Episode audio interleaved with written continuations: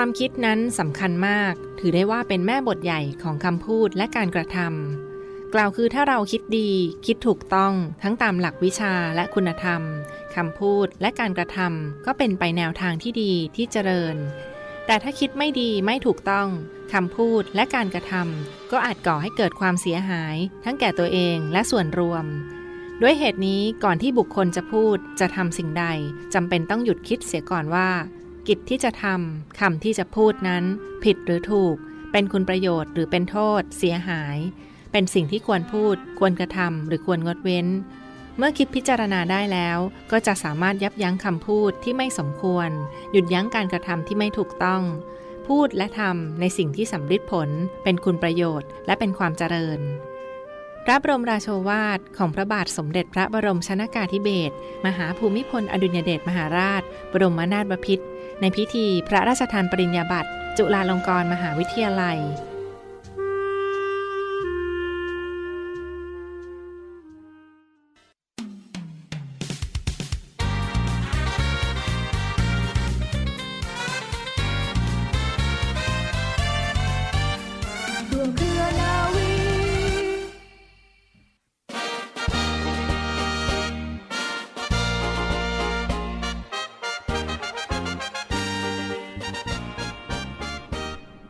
วัสดีคุณผู้ฟังทุกท่านค่ะ ขอต้อนรับคุณผู้ฟังทุกท่านเข้าสู่รายการร่วมเครือนาวี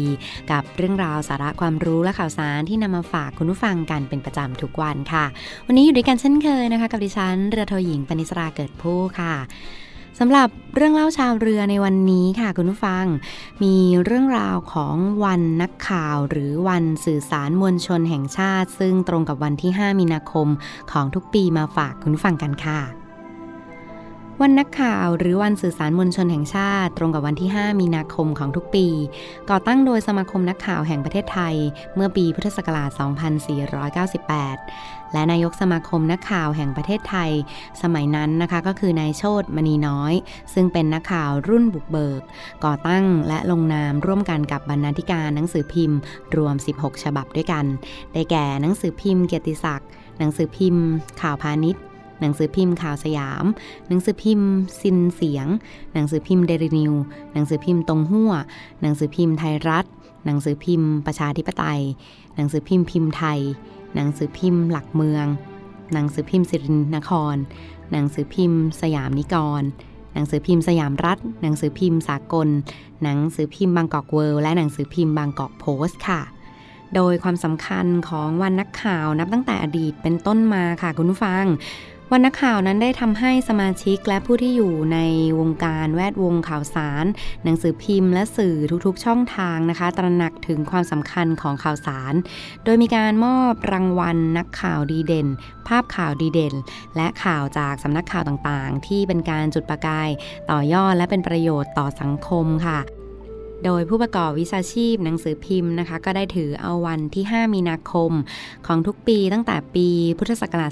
2510 เป็นต้นมา เป็นวันหยุดงานประจำปี โดยวันที่ 4 มีนาคมจะเป็นวันนัดรวมประชุมใหญ่สามัญประจำปี เพื่อให้วันรุ่งขึ้นนั้นเป็นวันหยุดนัดเฉลิมฉลองสังสรรค์โดยจัดที่ทำการสมาคมนักข่าวแห่งประเทศไทยอาคาร 8 ถนนราชดำเนินค่ะ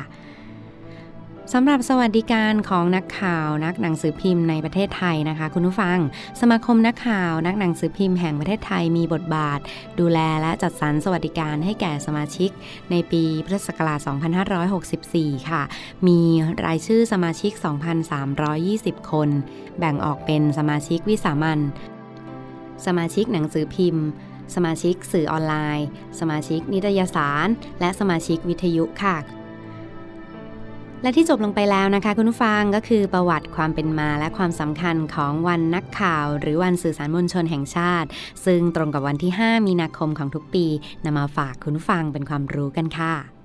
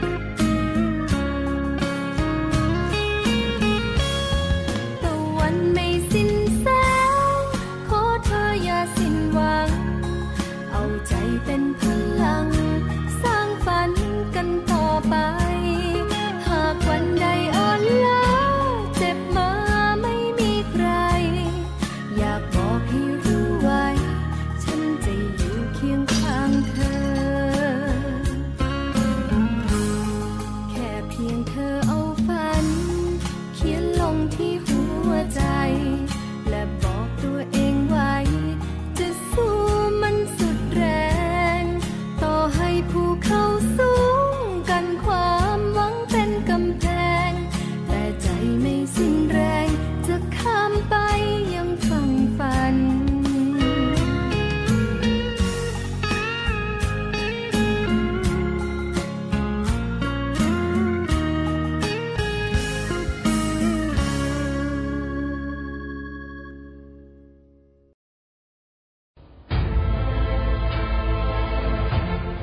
ยาลัยพยาบาลกองทัพเรือ ศูนย์วิทยาการกรมแพทย์ทหารเรือ เปิดรับสมัครและสอบคัดเลือกบุคคลพลเรือน เข้าศึกษาต่อในหลักสูตรพยาบาลศาสตร์บัณฑิต ประจำปีการศึกษา 2566 คุณสมบัติ เพศหญิง โสด อายุ 18-25 ปี สัญชาติไทย วุฒิการศึกษา มัธยมศึกษาปีที่ 6 สายสามัญวิทย์คณิต โดยใช้คะแนนทีเและ A Level 7วิชา ในการพิจารณาคะแนนวิชาการ ศึกษาระเบียบการสมัครและสมัครผ่านทางอินเทอร์เน็ตเท่านั้น สนใจสมัครได้ที่ www.rtncn.ac.th ตั้งแต่บัดนี้จนถึงวันที่ 28 เมษายน 2566 และชำระค่าสมัครภายในวันที่ 30 เมษายน 2566 สอบถามรายละเอียดเพิ่มเติม โทร 024752614 ระหว่างเวลา 9นาฬิกาถึง 16นาฬิกาทุกวันราชการ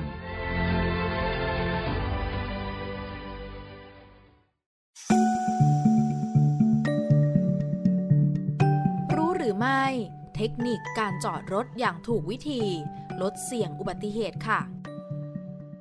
กระทรวงมหาดไทยนะคะ โดยกรมป้องกันและการบรรเทาสาธารณภัย แนะนำเทคนิคการจอดรถอย่างถูกวิธีในสถานที่ต่างๆ อย่างเหมาะสม ทั้งการจอดรถในช่องจอดรถ จอดรถบนช่องทางเดินรถ จอดรถบนทางลาดชัน เพื่อไม่ให้กีดขวางช่องทางการจราจร ซึ่งจะช่วยลดความเสี่ยงต่อการเกิดอุบัติเหตุ และเพิ่มความปลอดภัยในการเดินทางค่ะ การจอดรถไม่ถูกวิธีและในสถานที่ที่ไม่เหมาะสมนะคะ อาจเป็นสาเหตุให้เกิดอุบัติเหตุได้ค่ะ เพื่อความปลอดภัย วันนี้นะคะรู้หรือไม่ขอแนะนำเทคนิคการจอดรถอย่างถูกวิธีมาแนะนำทุกท่านกันค่ะ ข้อที่ 1 กรณีจอดรถในช่องจอดรถ ควรจอดรถให้อยู่ภายในช่องที่กำหนดไว้ โดยจอดขนานกับเส้นที่กำหนด และกะระยะจากเส้นให้เหมาะสม เพื่อให้รถอยู่กึ่งกลางของช่องจอดรถ ไม่จอดรถชิดด้านใดด้านหนึ่ง ชิดด้านซ้าย หรือว่าล้ำไปด้านหน้ามากจนเกินไปค่ะ พร้อมกับพับกระจกข้างจะช่วยเพิ่มพื้นที่ให้กับรถคันอื่น สามารถขับผ่านหรือว่าขับเข้ามาจอดได้อย่างสะดวกค่ะ 2. หากจอดรถกีดขวางช่องทางรถคันอื่น ให้ปลดเกียร์ว่างค่ะ หรือว่าเลื่อนคันเกียร์ไปที่ตำแหน่งตัวเองไม่ดึงเบรกมือเพื่อให้รถสามารถเคลื่อนที่ได้ แต่หากจอดรถในช่องทางปกตินะคะ ควรเลื่อนคันเกียร์ไปไว้ที่ตำแหน่งตัว P เพื่อป้องกันรถไหลเลื่อนไปชนคันอื่นค่ะ รวมถึงไม่จอดรถบริเวณหัวมุม ทางโค้งหรือว่าทางแคบนะคะ เพราะมีพื้นที่จำกัด อีกทั้งยังกีดขวางช่องทางจราจรทำให้รถคันอื่นขับผ่านไปได้ไม่สะดวก ส่งผลให้เกิดอุบัติเหตุเฉียวชนได้ค่ะ 3. กรณีจอดรถบนช่องทางเดินรถ ควรจอดรถบริเวณด้านซ้ายของทางเดินรถ โดยให้ด้านซ้ายของรถชิด และขนานกับขอบ หรือว่าไหลทางในระยะไม่เกิน 25 เซนติเมตรในลักษณะที่ไม่กีดขวางช่องทางการจราจร ไม่จอดรถในบริเวณที่ห้ามจอด เช่น บนทางเท้า บนสะพาน ในอุโมงค์ บริเวณทางร่วมทางแยกเป็นต้นค่ะ เพราะนอกจากจะเสี่ยงต่อการเกิดอุบัติเหตุแล้วนะคะ ยังผิดกฎหมายอีกด้วยค่ะ ข้อที่ 4กรณีจอดรถเลียบบนทางเดินรถ ควรให้สัญญาณการจอดรถโดยเปิดไฟฉุกเฉินนำกลวย ป้ายสะท้อนแสง กิ่งไม้ หรือวัตถุอื่นมาวางให้ห่างจากตัวรถไม่ต่ำกว่า 50 เมตร เพื่อเตือนให้คนขับขี่รถคันอื่น ทราบว่ามีรถจอดเสียอยู่ จะได้เพิ่มความระมัดระวัง และเปลี่ยนช่องทางการเดินรถได้ทัน โดยจอดให้ชิดริมไหลทางในลักษณะที่ไม่กีดขวางช่องทางการจราจรจากนั้นให้พยายามนำรถออกไปให้พ้นช่องทางเดินรถให้เร็วที่สุด เพื่อป้องกันการเกิดอุบัติเหตุค่ะ และข้อที่ 5 กรณีจอดรถบนทางลาดชัน ควรจอดรถให้ชิดขอบทาง ฟุตบาท หรือว่ากำแพงให้มากที่สุด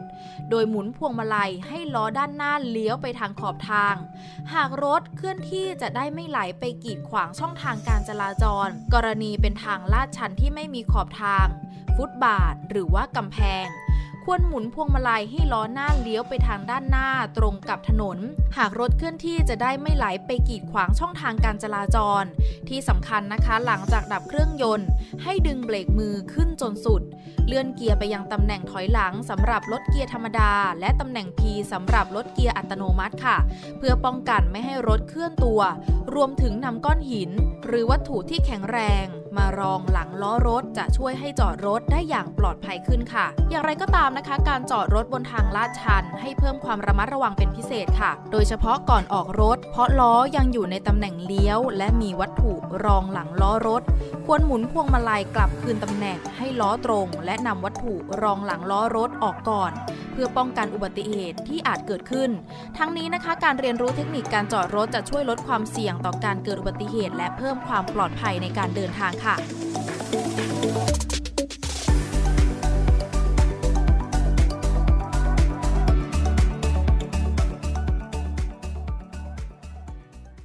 กันที่อีกหนึ่งข่าวสารประชาสัมพันธ์มาฝากคุณฟังกันนะเป็นประกาศรับสมัครตำแหน่งเภสัชกร ในส่วนของโรงพยาบาลสมเด็จพระนางเจ้าสิริกิติ์กรมแพทย์ทหารเรือค่ะ รับสมัครฟูลไทม์หลายอัตราเลยทีเดียวสำหรับโรงพยาบาลสมเด็จพระนางเจ้าสิริกิติ์กรมแพทย์ทหารเรือในครั้งนี้ เปิดรับสมัครกันแล้วในช่วงนี้นะคะซึ่งก็มีรายได้ตอบแทนต่อเดือนขั้นต่ำกว่า 40,000 บาทเลยทีเดียวค่ะสำหรับท่านใดที่มีคุณสมบัติตรงตามเงื่อนไขก็ลองติดต่อสมัครเข้าไปได้เช่นเดียวกันนะคะ โรงพยาบาลสมเด็จพระนางเจ้าสิริกิติ์กรมแพทย์ทหารเรือที่อำเภอสัตหีบ จังหวัดชนบุรีค่ะ ในครั้งนี้ค่ะก็เปิดรับสมัครเภสัชกรตำแหน่ง full time นะหรือว่าเต็มเวลา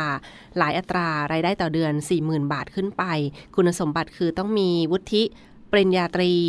สาขาเภสัชศาสตร์บัณฑิต หลักสูตร 6 ปีนะคะมีใบประกอบวิชาชีพเภสัชกรรม มีใจรักงานบริการมนุษยสัมพันธ์ดี และกระตือรือร้น ค่าตอบแทนและสวัสดิการค่ะมีเงินเดือนเริ่มต้น 17,500 บาทนะคะค่าประกอบวิชาชีพ 5,000 บาท และค่าเงินเดือนค่ะก็จะปรับเพิ่มแต่ละปีด้วยปีละ 4%ทุกปีค่ะ เริ่มต้นที่ 17,000และเลื่อยไป ปีหน้าก็จะเป็น 22,000และเพิ่มขึ้นเรื่อยๆ ในแต่ละปีด้วยค่ะค่าค่าพอตสอค่ะอีก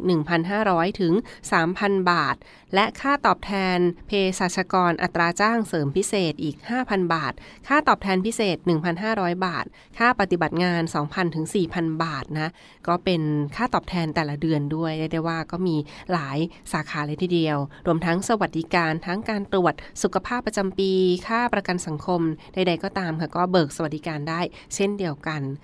ทำงานทุกวันจันทร์ถึงวันศุกร์นะเต็มเวลาและวันหยุดเสาร์อาทิตย์ วันหยุดนักขัตฤกษ์ก็ตามประกาศต่อไปอีกด้วยค่ะสำหรับตำแหน่งในครั้งนี้ เปิดรับสมัครกันแล้วในช่วงนี้ที่กลุ่มงานเภสัชกรรมของโรงพยาบาลสมเด็จพระนางเจ้าสิริกิติ์กรมแพทย์ทหารเรือนะที่อำเภอสัตหีบ จังหวัดชนบุรีค่ะ เปิดรับ สมัครกันแล้วในช่วงนี้นะคะสอบถามรายละเอียดเพิ่มเติมกันได้ค่ะ ที่หมายเลขโทรศัพท์ 03893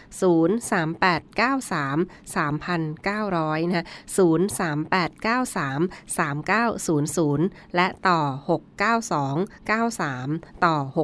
69293 ค่ะ หรือคลิกเข้าไปดูรายละเอียดกันได้ ทั้งกลุ่มงานเภสัชกรรมของโรงพยาบาลสมเด็จพระนางเจ้าสิริกิติ์กรมแพทย์ทหารเรือ อีกหนึ่งเรื่องราวที่มาฝากประชาสัมพันธ์กันในช่วงนี้ค่ะ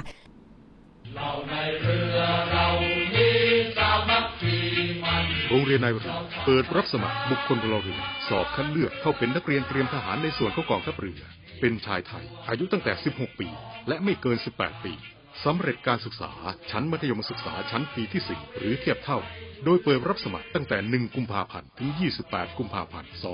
2566 สามารถสมัครได้ทางอินเทอร์เน็ตเพียงช่องทางเดียว ที่เว็บไซต์โรงเรียนนายเรือ www.admission-rtna.net หรือ www.rtna.ac.th หรือเว็บไซต์กองทัพเรือ www.navy.mi.th ติดต่อสอบถามรายละเอียดเพิ่มเติม หมายเลขโทรศัพท์ 0 2 4 7 5 3 9 9 5 และ 0 2 4 7 5 7 4 3 5 ในวันและเวลาราชการ โรงเรียนนายเรือเป็นแหล่งผลิตนายทหารเรือ อันเป็นรากแก้วของกองทัพเรือ มาร่วมเป็นส่วนหนึ่งของกองทัพเรือ ร่วมเครือนาวีจักยนต์ปฐพีไพศาลเรียนนายเรือชายทะเชือแก้วกล้าคุมศึกษานาที่รั้วทะเล ต่อเนื่องในช่วงนี้ค่ะมีอีกหนึ่งข่าวสารประชาสัมพันธ์มาฝากคุณฟังกันนะเป็นในส่วนของการประกาศ ปิดอ่าวไทยเพื่อให้สัตว์น้ำในฤดูวางไข่ได้วางไข่ตามธรรมชาติต่อไปนะคะ ซึ่งก็เป็นช่วงเวลาที่ในส่วนของกรมประมงได้ออกมาประกาศ ปิดอ่าวไทยรูปตัวกอไก่ค่ะ เพื่อให้ปลาทูได้เจริญเติบโตเป็นพ่อพันธุ์แม่พันธุ์ต่อไป ซึ่งเขาก็เริ่มมาตรการปิดอ่าวไทยกันแล้วในช่วงนี้นะคะ ซึ่งก็มีโทษกันด้วยถ้าใครฝ่าฝืนก็จะมีโทษปรับ 5,000 บาทถึง 30 ล้านบาทเลยทีเดียวค่ะ กรมประมงค่ะได้ประกาศปิดอ่าวไทยรูปตัวกอไก่นะเพื่อให้ลูกปลาทูได้มีโอกาสเจริญเติบโตเป็นพ่อพันธุ์แม่พันธุ์ต่อไป รวมทั้งสัตว์ทะเลสัตว์น้ำต่างๆ เหล่านี้ด้วยค่ะ ซึ่งเขาก็เปิดแบ่งออกเป็นช่วงเวลา 2 ช่วงก็คือช่วงแรกตั้งแต่ 15 กุมภาพันธ์ที่ผ่านมานะคะ และจะเรื่อยไปถึง 15 พฤษภาคม 2566 นี้ช่วงเวลา 3 เดือนด้วยกันค่ะ ตั้งแต่ 15 กุมภาพันธ์ที่ผ่านมาและจะเรื่อยไปถึง 15 กุมภา 15 พฤษภาคม 2566 ปิดอ่าวตั้งแต่ช่วงปลายแหลมเขาม่องไล่จังหวัดประจวบคีรีขันธ์ถึงอำเภอดอนสัก จังหวัดสุราษฎร์ธานี และช่วงที่2นะคะตั้งแต่วันที่ 16 พฤษภาคม ถึง 14 มิถุนายน 2566ตั้งแต่ปลายแหลมเขาม่องไล่ถึงอำเภอหัวหิน จังหวัดประจวบคีรีขันธ์เรียกได้ว่าในช่วงนี้นะในส่วนของกรมประมงก็ได้ประกาศมาตรการปิดอ่าวไทยกันไปเป็นที่เรียบร้อยนะเพื่อให้ตัวอ่อนสัตว์น้ำได้เจริญเติบโต และพ่อพันธุ์แม่พันธุ์ปลาก็ได้ออกมาวางไข่เพื่อฟื้นฟู ทรัพยากรธรรมชาติทางทะเลให้มีความอุดมสมบูรณ์ต่อไปนะคะดังที่ได้กล่าวไปว่าจะแบ่งออกเป็นช่วงเวลา 2 ช่วง นั่นก็คือช่วงแรกตั้งแต่ 15 กุมภาพันธ์ 2566 ที่ผ่านมาและจะเรื่อยไปถึง 15 พฤษภาคม 2566 นี้นะคะ3เดือนโดยประมาณค่ะ ที่บริเวณปลายแหลมเขาม่องไล่จังหวัดประจวบคีรีขันธ์ถึงอำเภอดอนสักจังหวัดสุราษฎร์ธานี และช่วงที่ 2 ค่ะ ระหว่างวันที่ 16 พฤษภาคมถึง 14 มิถุนายน 2566 อาณาเขตตามแผนที่แนบท้ายของประกาศปิดอ่าวไทยตอนกลาง และเขตต่อเนื่องตั้งแต่ปลายแหลม เขาม่องไล่ถึงอำเภอหัวหิน จังหวัดประจวบคีรีขันธ์ นอกจากนี้ค่ะก็ยังให้สามารถทำการประมง เฉพาะเครื่องมือที่ประกาศให้ใช้ได้เท่านั้นนะคะ ซึ่งเครื่องมืออื่น ๆ ที่ห้ามทำโดยเด็ดขาด ถ้าฝ่าฝืนก็จะมีโทษ ปรับตั้งแต่ 5,000 บาทถึง 30 ล้านบาท ขึ้นอยู่กับขนาดของเรือประมง หรือเครื่องมือทำการประมง หรือปรับจำนวน 5 เท่าของมูลค่าสัตว์น้ำที่จับได้จากการทำการประมง และจำนวนใดสูงกว่าด้วยนะคะ ก็จะมีการรับโทษต่อไป นี่ก็เป็นมาตรการในส่วนของกรมประมงที่ได้ออกมาประกาศปิดอ่าวไทยกันในช่วงนี้ค่ะ เพื่อให้สัตว์น้ำได้มีโอกาสเจริญเติบโตวางไข่ ในส่วนของพ่อพันธุ์แม่พันธุ์แล้วก็เจริญเติบโตทางธรรมชาติ เพื่อความอุดมสมบูรณ์และยั่งยืนต่อไปค่ะ และทั้งหมดก็คือเรื่องราวจากรายการร่วมเครือนาวีที่มาฝากทุกท่านกันในวันนี้ขอขอบคุณที่ติดตามรับฟัง พบกันได้ใหม่ทุกวันเวลาประมาณ 12 นาฬิกาเป็นต้นไปทางสถานีวิทยุเสียงจากทหารเรือค่ะตะ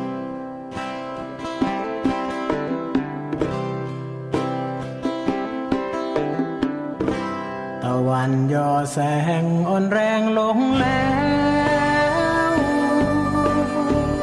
เสียงลมเบาแผ่วแววมาแต่ไกล เสียงคลื่นซัดฝั่งแววดังเสียงใครจำจากบ้าน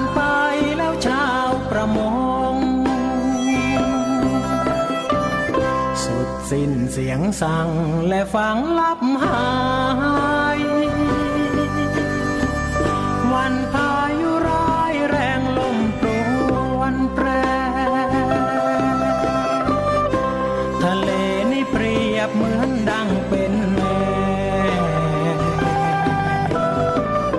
และน้ำจดฟ้าราตรีสีเงิน ช่วยกัน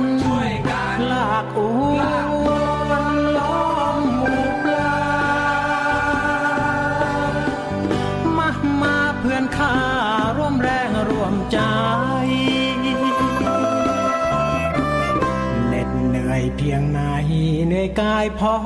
ทน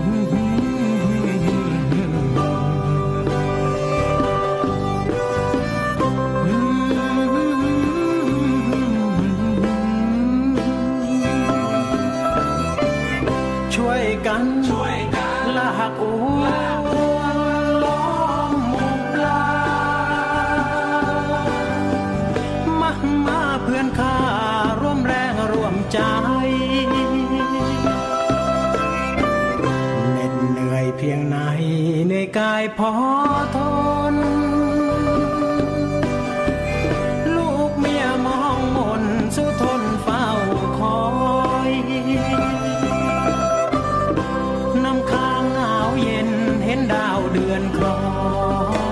ย